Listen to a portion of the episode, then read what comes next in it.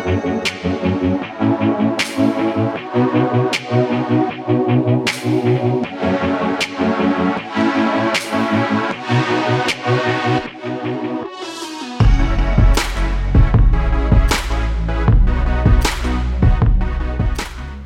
Einen wunderschönen guten Tag und herzlich willkommen zu einer neuen Ausgabe des Fehlerkultur Podcast. Wir reden hier über Fehlerkultur und das heißt natürlich auch, dass auch wir mal ab und zu Fehler machen. Und ja, ich glaube, in dieser Runde darf ich das dann eher auf Lina schieben, aber das ist, glaube ich, okay und wir gehen da ja positiv ran, weil es ist ja schön, so eine Ausgabe noch ein zweites Mal aufzunehmen, weil die Tonspur irgendwie nicht funktioniert hat.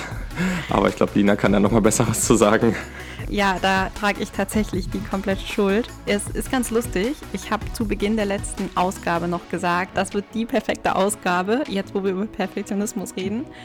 Und dann ist sie nicht aufgenommen worden. Schade. Das zeigt mal wieder, Perfektionismus ist nicht möglich. Und damit sind wir am Ende der Ausgabe. Nein. Ähm, alles gesagt, was es zu sagen gibt. Aber nein, es hat tatsächlich, es gab irgendwie auch schon die ganze Zeit das letzte Mal technische Probleme. Das heißt, eigentlich hätte ich es mal einfach einmal überprüfen sollen. Habe ich leider nicht gemacht. Aber deswegen können wir das Ganze jetzt nochmal aufnehmen und ich freue mich schon sehr. Genau, und aus den Sachen lernen, die wir vielleicht letztes Mal nicht gemacht haben. Ich finde es sehr schön, ein sehr schön offener und äh, positiver Weg, das Ganze zu reflektieren, Dina. okay, jetzt sind wir auch mal auf mit dem Geschwafel. Aber genau, ihr habt jetzt schon rausgehört, es geht um Perfektionismus und es geht vor allem auch um Lina. Da freut sie sich auch ganz besonders drüber, weil sie auch gerne im Mittelpunkt steht. Ich kann es kaum erwarten. Ja, sie schüttelt mit dem Kopf, während ich das sage. Genau, aber Lina ist ein Mensch, das durfte ich ja auch schon in verschiedenen Situationen, wo wir zusammengearbeitet haben, hier und da mal erleben, der halt relativ perfektionistisch ist. Und deswegen haben wir gedacht, das ist ein relativ relevantes Thema für viele Menschen und eben auch für Lina. Und deswegen kann sie da vielleicht auch einfach mal ein paar Eindrücke von ihr scheren und ja, sagen, wie sie damit umgegangen ist, was vielleicht gerade noch so Dinge sind, ähm, wo sie dran arbeitet oder ja, wie einfach ihre Eindrücke aus den letzten Monaten, Jahren, wie lange auch immer das schon geht, sind.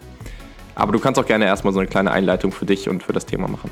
Sehr gerne. Ja, also Julian hat ja schon gesagt, dass ich etwas zum Perfektionismus neige und ich glaube, das stimmt definitiv. Mir war es aber lange gar nicht so bewusst. Und so richtig bewusst geworden ist es mir eigentlich erst, als ich mit anderen im Team zusammengearbeitet habe und die mir das mal so ein bisschen gespiegelt haben, was jetzt rückblickend gesehen super hilfreich war. Und bei mir zeigt sich dieser Perfektionismus so in zwei Punkten würde ich sagen, so am deutlichsten. Zum einen plane ich super gerne Sachen und ich mache mir gerne eine Skizze von Dingen, bevor es losgeht. Ich habe eine grobe Struktur im Kopf, beziehungsweise auch gerne eine sehr detaillierte Struktur im Kopf, bevor ich überhaupt anfange. Und das andere ist, dass wenn ich eben Sachen mache, es mir super wichtig ist, dass die auch gut werden, dass sie in Anführungsstrichen perfekt werden. Und tatsächlich fällt es mir total schwer, so als Beispiel zwischendurch mal Feedback zu holen, weil ich ja weiß, jetzt zu dem Zeitpunkt ist es noch nicht perfekt oder noch nicht gut genug, einfach weil es noch nicht fertig ist. Genau, und das sind so, würde ich sagen, mal so die zwei groben Punkte, wo man das bei mir sehr, sehr stark äh, erkennt, dass ich dazu neige. sehr schön. Das, ja, das ist witzig, ne? weil das, wenn man da so drüber redet, dann klingt das wie so eine Krankheit. Ja. Aber ist es, ist, es, ist es offiziell nicht, äh, würde ich jetzt mal zumindest so sagen. Falls da jemand ein anderes Beispiel hat oder das besser weiß, soll er uns gerne schreiben.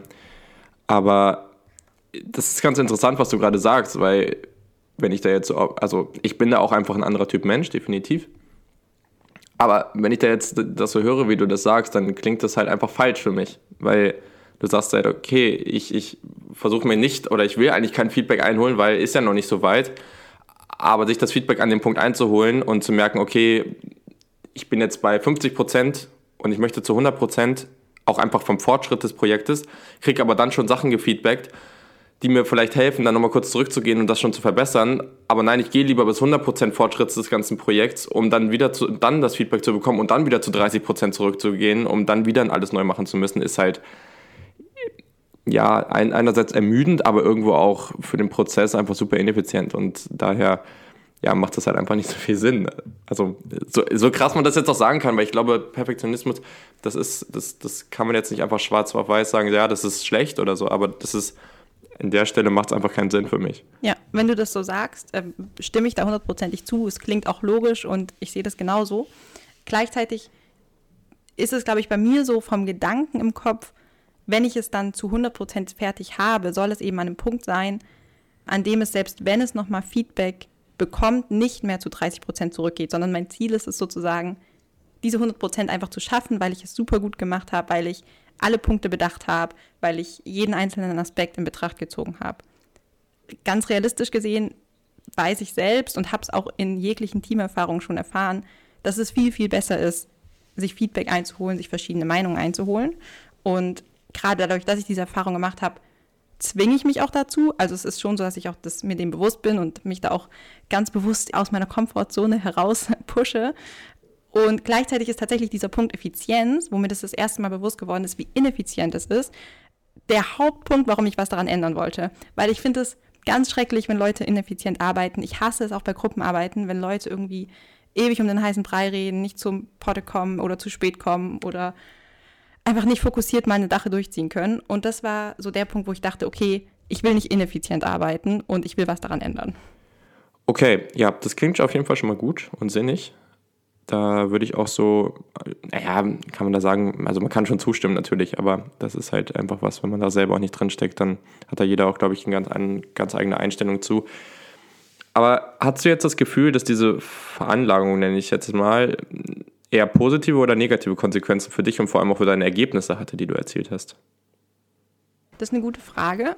Ich würde jetzt sagen, dass die Ergebnisse tendenziell wahrscheinlich schon auf jeden Fall gut durchdacht sind, auf jeden Fall nicht schlechter sind, als wenn ich es nicht hätte, weil es natürlich mich dazu bringt, dass ich sehr viel Zeit irgendwie investiere, um Sachen eben wirklich gut zu machen. Es ist aber so, dass es einfach, um auf den Punkt von vorhin zurückzukommen, super ineffizient ist und deswegen würde ich es tendenziell einfach nicht als hilfreich betrachten, weil ich wahrscheinlich mit teilweise einem Bruchteil der Zeit zu einem super ähnlichen Ergebnis kommen würde und das Ganze dann einfach, ja, auch ausreichen würde, beziehungsweise man das dann nochmal überarbeiten könnte. Deswegen, die Ergebnisse selbst haben davon sicher keinen Nachteil erlitten, aber die Arbeitsweise, so wie sie generell ist, würde ich sagen, ist halt einfach nur machbar, wenn man die Zeit dafür hat, wenn man die Geduld dafür hat und gleichzeitig ist es natürlich auch so vom Gefühl her jetzt nicht, dass ich denke, ja geil und jetzt setze ich mich da nochmal eine Stunde ran und mache überarbeite es nochmal, sondern meistens ist es ja auch vom Gefühl her so eher so ein Gefühl von, ich bin mir noch unsicher und das ist natürlich nie ein Gefühl, was gut ist. Also ich mache es ja nicht, weil es mir so super viel Spaß macht, Sachen zehnmal zu überarbeiten oder da so ins Detail zu gehen, sondern eher, weil ich mir halt unsicher bin. Ja. Aber es ist halt ganz nach der 80-20-Regel. Ne? Also äh, ja. im Endeffekt bringt das einfach nichts und es ist so ein extremer Aufwand, diese letzten 20 Prozent zu bekommen wo man dann wirklich abwägen muss, lohnt sich das jetzt oder ist es vielleicht wirklich so, okay, man ist jetzt an dem Punkt, wo man das Ding launchen kann, wo man sich zumindest Feedback einholen kann und, und das läuft vielleicht schon und durch die Fehler, die man macht oder durch die, durch die Learnings, die man daraus zieht, wenn man es eben gelauncht hat, wenn man das Projekt vorgestellt hat, wenn das Konzept raus ist, das kann man dann auch on the go immer wieder ähm, iterativ dann, dann durchgehen und verbessern. Daher macht es schon Sinn und ja, also aber ich verstehe das. Also, das ist, kann ich auch gerade auf die Ergebnisse bezogen, wenn das jetzt halt nicht so ein extremer Zeitdruck herrscht und das ist halt irgendwann schon so, aber wenn das halt nicht der Fall ist, dann glaube ich schon, dass es grundsätzlich jetzt nicht unbedingt schlechter dafür ist. Nun hast du ja gesagt, dass du dich da schon relativ viel mit beschäftigt hast, viel reflektiert hast. Ich meine, ich habe dir das auch schon oft genug gefeedbackt, aber auch andere. Hattest du jetzt Situationen, wo du, oder auch konkrete Situationen, wo du das Gefühl hattest, du konntest dich davon lösen? Und das, also ich meine jetzt keine Situation, wo es wirklich so war, das war einfach gar nicht da. Was weiß ich. Für viele Leute, du schreibst gerade deine Bachelorarbeit, für viele Leute ist die Bachelorarbeit so mega das Ding und die verspüren da so einen krassen Druck. Und bei mir war das so, ja, okay, ehrlich, ich muss jetzt eine 1-0 oder eine 3-7 schreiben, um, damit sich meine Note noch verändert. So, also klar gebe ich mir Mühe, ich mache das jetzt, klatsche das nicht einfach so dahin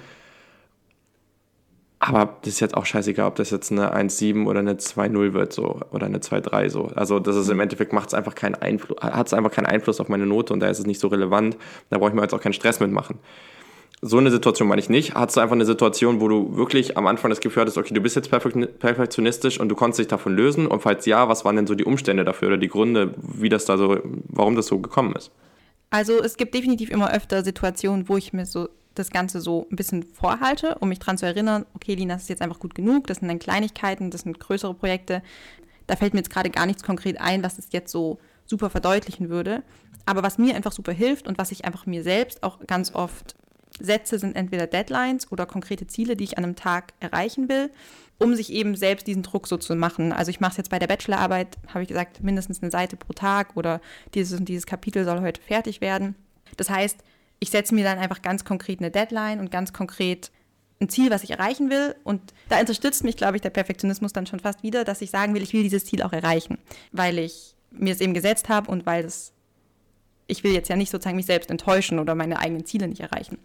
Ein Beispiel, wo es nicht geklappt hat, was vielleicht das Ganze auch nochmal ganz gut darstellt, ist, wenn es Kleinigkeiten sind, die sich sozusagen schnell ändern lassen, die jetzt keinen riesigen Zeitaufwand in Anspruch nehmen, dann fällt es mir super schwer zu sagen, ich mache das jetzt nicht. Ein Beispiel, meine Mutter feiert nächste Woche ihren 50. Geburtstag, wir haben einen großen Brunch geplant und ich kümmere mich gerade so ein bisschen um alles, was es zu essen gibt, was dafür eingekauft werden muss, etc. pp.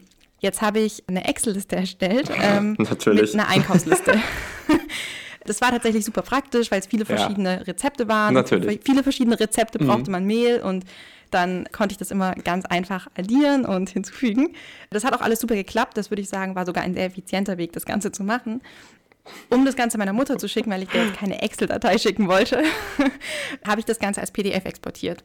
Ich habe es dann exportiert, habe es auch schon als Mail-Anhang gemacht und dann gesehen, mh, hm, da steht 450 Mehl, ohne ein Grammzeichen oder irg ohne irgendeine Mengenangabe. Das Ganze habe ich dann wieder, den Mail-Anhang habe ich wieder gelöscht, bin in die Excel nochmal rein, habe ein Grammzeichen hinzugefügt und das Ganze nochmal als PDF exportiert, weil ich wusste, das ist jetzt ein Zeitaufwand von zwei Minuten. Und es hat mir so richtig unter den Fingern gejuckt, sagt man das so, unter den Nägeln ja. gejuckt, dass ich das jetzt ändere. Weil einfach auch viel Zeit da reingeflossen ist, weil mir das Ganze super wichtig ist. Ich freue mich riesig auf diesen Brunch, weil es für mich auch gleichzeitig so ein bisschen ist, meine Bachelorarbeit ist dann fertig, zumindest ist das eines der Ziele, was ich mir gesetzt habe. Und dafür muss jetzt einfach alles so gut wie möglich vorbereitet sein. Es muss alles perfekt sein, in Anführungsstrichen. Genau, also es sind Kleinigkeiten. Manchmal funktioniert es gut, bei größeren Projekten fällt es mir tatsächlich fast leichter mittlerweile, mich selbst so ein bisschen meinen Perfektionismus im Rahmen zu halten und mir diese Ziele zu setzen, weil ich da auch weiß, wenn ich jetzt bei jeder Kleinigkeit von meiner Bachelorarbeit anfangen würde, das Thema zu überdenken, dann wäre ich in drei Jahren noch nicht fertig. Wenn es aber so Kleinigkeiten sind, wo ich weiß, die lassen sich jetzt noch ändern, dann mache ich das schon auch mal noch sehr gerne.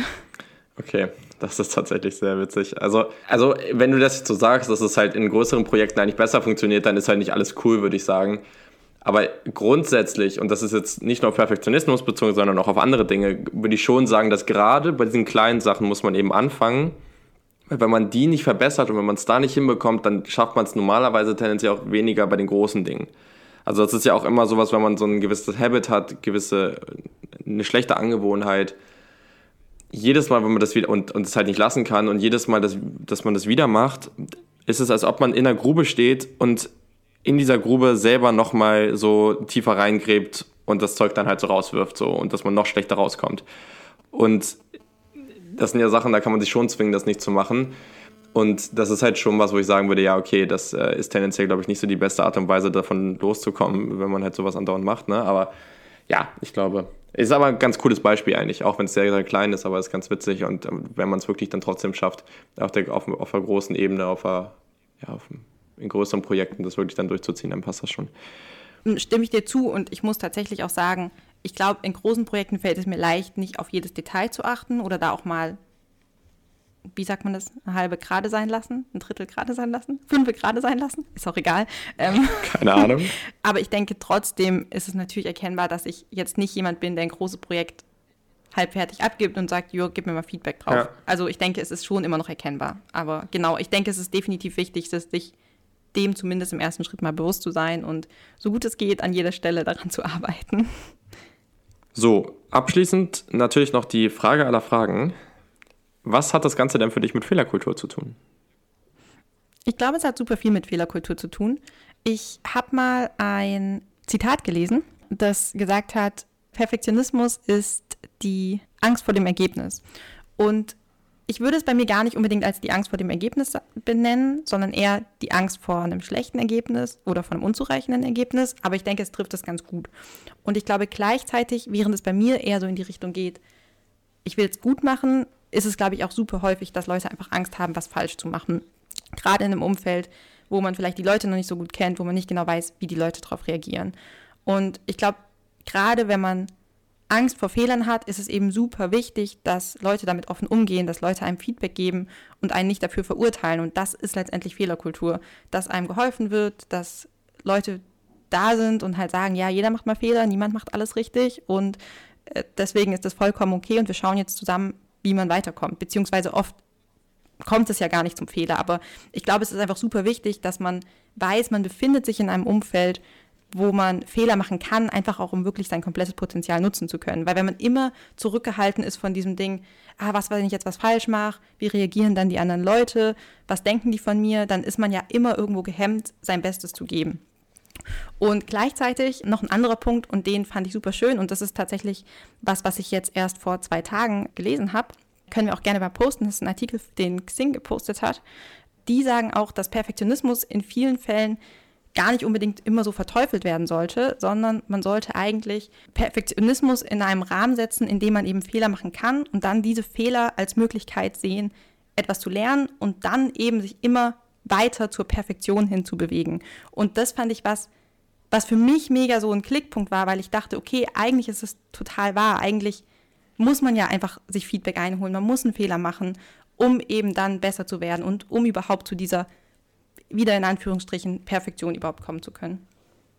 Ja, es macht Sinn. Das ist tatsächlich ein sehr, sehr cooler Punkt, wenn ich jetzt so drüber nachdenke. Ja, ich poste den Artikel super gerne mal noch. Ja. Das ist super also total gut ja. beschrieben. Ja, nee, macht auf jeden Fall Sinn. Also so kann Perfektionismus dann auch irgendwo anders betrachtet werden. Aber jetzt unabhängig von dem Aspekt, den du jetzt gerade genannt hast, würde ich auch sagen, dass Fehler, eine gesunde Fehlerkultur in einem Unternehmen oder in einer Organisation oder wo auch immer auch etwas ist, was oder eine oder vielleicht auch die einzige Kultur, die ich mir jetzt gerade vorstellen kann, weil ich stehe, eigentlich denke ich jetzt auch gerade einfach zwischen keine Fehlerkultur und Fehlerkultur, und dabei ist halt Fehlerkultur schon der Rahmen, in dem man auch diese, diese, den Perfektionismus irgendwann ablegen kann. Weil in einem anderen Umfeld kann man es halt auf keinen Fall ablegen, weil man dann, sobald man Fehler macht, irgendwie auf den Deckel bekommt oder, oder das halt nicht akzeptiert wird und damit nicht positiv umgegangen wird und dann, dann wächst diese Angst ja immer nur noch mehr. Deswegen ist es auf jeden Fall etwas, was sehr, sehr gut zusammenpasst. Cool. Dann war es das, glaube ich, an dieser Stelle für den Abschnitt. Ich glaube, das war eine sehr gute Unterhaltung. Ich hoffe, ihr konntet da viel mit rausziehen. Und ja, Nina hat sich auch mal ihrer, ihrer Krankheit gestellt. Spaß. nee.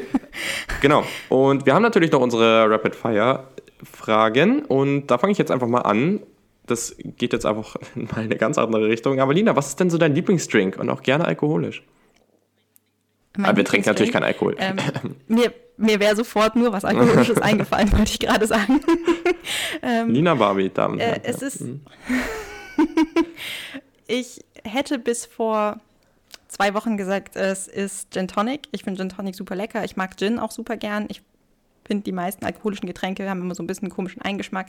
Gin schmeckt mir sehr gut. Ich muss jetzt aber Gin Basil Smash sagen. Ich habe es vor, wann war es, zwei Wochen das erste Mal getrunken, äh, bei der ähm, NVX Aftershow Party von Xing. Wir werden leider noch nicht gesponsert von irgendwem. Wir erwähnen es einfach nur so immer wieder gerne. Und es ist super lecker und es ist super erfrischend und ja. Wie ist Läuft. es bei dir? Ja, es war tatsächlich auch Gin. Es gab mal eine Phase, wo ich, wo ich Whisky ziemlich cool fand. Ich finde es immer noch cool, aber es ist eher so ein spezielles Ding. Also, das ist nichts für mich, was ich andauernd trinken kann. Da ist ab und zu mal, dass man denkt, oh, das wäre jetzt cool, aber Gin ist schon was, was einfach immer geht also was auch immer so ganz entspannt zu trinken ist und, und äh, trotzdem den nötigen Alkohol, also den nötigen Prozentansatz an Alkohol hat. aber nee, es ist definitiv was Cooles und gerade so, wenn man so, äh, Basis Smash ist total cool, aber auch so Gin Fizz oder sowas, was halt äh, potenziell mit Puderzucker ist, aber vor allem halt mit Wasser, einfach Mineralwasser und Zitronensaft. Kann man dann auch noch mit, was weiß ich, ne, so Minze oder Gurke oder was auch immer alles machen. Aber das sind halt alles Sachen, die sind sehr erfrischend und die sind halt auch sehr basic so. Und das finde ich ganz cool daran, relativ simpel gehalten und das ist nicht irgend so ein Zucker, Zucker, Zuckerzeug dran. Also nicht irgendwie Cola, Fanta, was weiß ich auch. Ne? Und du hast eigentlich nur Sachen, wenn du halt auch guten Gin trinkst und so ein, so ein Getränk ohne wirklich noch einen geschmacklichen Faktor wie Cola oder so drin, ist halt schwierig, da so billig Gin zu trinken. Da ist es dann schon ganz cool und das schmeckt mir tatsächlich sehr gut. Ich habe auch eine rapid-freie Frage. Das letzte Mal hatte ich tatsächlich keine und ich war komplett unvorbereitet, was auch nicht zu der Folge gepasst hat. Deswegen ist es gut, dass wir die jetzt nochmal aufnehmen. Und zwar, es ist eine Entweder-Oder-Frage. Würdest du lieber nur einmal die Woche duschen können, so lange wie du möchtest, mit warmem Wasser etc. pp. Oder so oft du möchtest, also ich will jetzt mal sagen, jeden Tag, ja, aber nur kalt. Ja, definitiv das zweite. Also, kalte Dusche ist eigentlich was. Ich wollte das schon immer, ich glaube, wir haben da schon mal drüber geredet. Ja, wir haben Ja, schon mal ich wollte drüber das geredet, eigentlich genau, jeden Morgen machen. Ich hoffe, ich kriege das jetzt zumindest im Sommer hin. Im Winter ist es halt echt, klappt es einfach nicht, wenn es überall kalt ist und dann duscht man auch noch kalt. Aber es gibt wenig Sachen, die einen am Morgen so aufwecken, wo man dann so dra gut drauf ist und, und, und losstarten kann, wie nach einer kalten Dusche. Deswegen, äh, ja, vielleicht klappt das nochmal irgendwann. Ja, ich stimme zu, obwohl ich es mir eigentlich nicht zum Ziel genommen habe, jeden Tag kalt zu duschen. Das ist einfach eine zu hohe Überwindung, aber nur einmal die Woche duschen wäre eine zu große Einschränkung.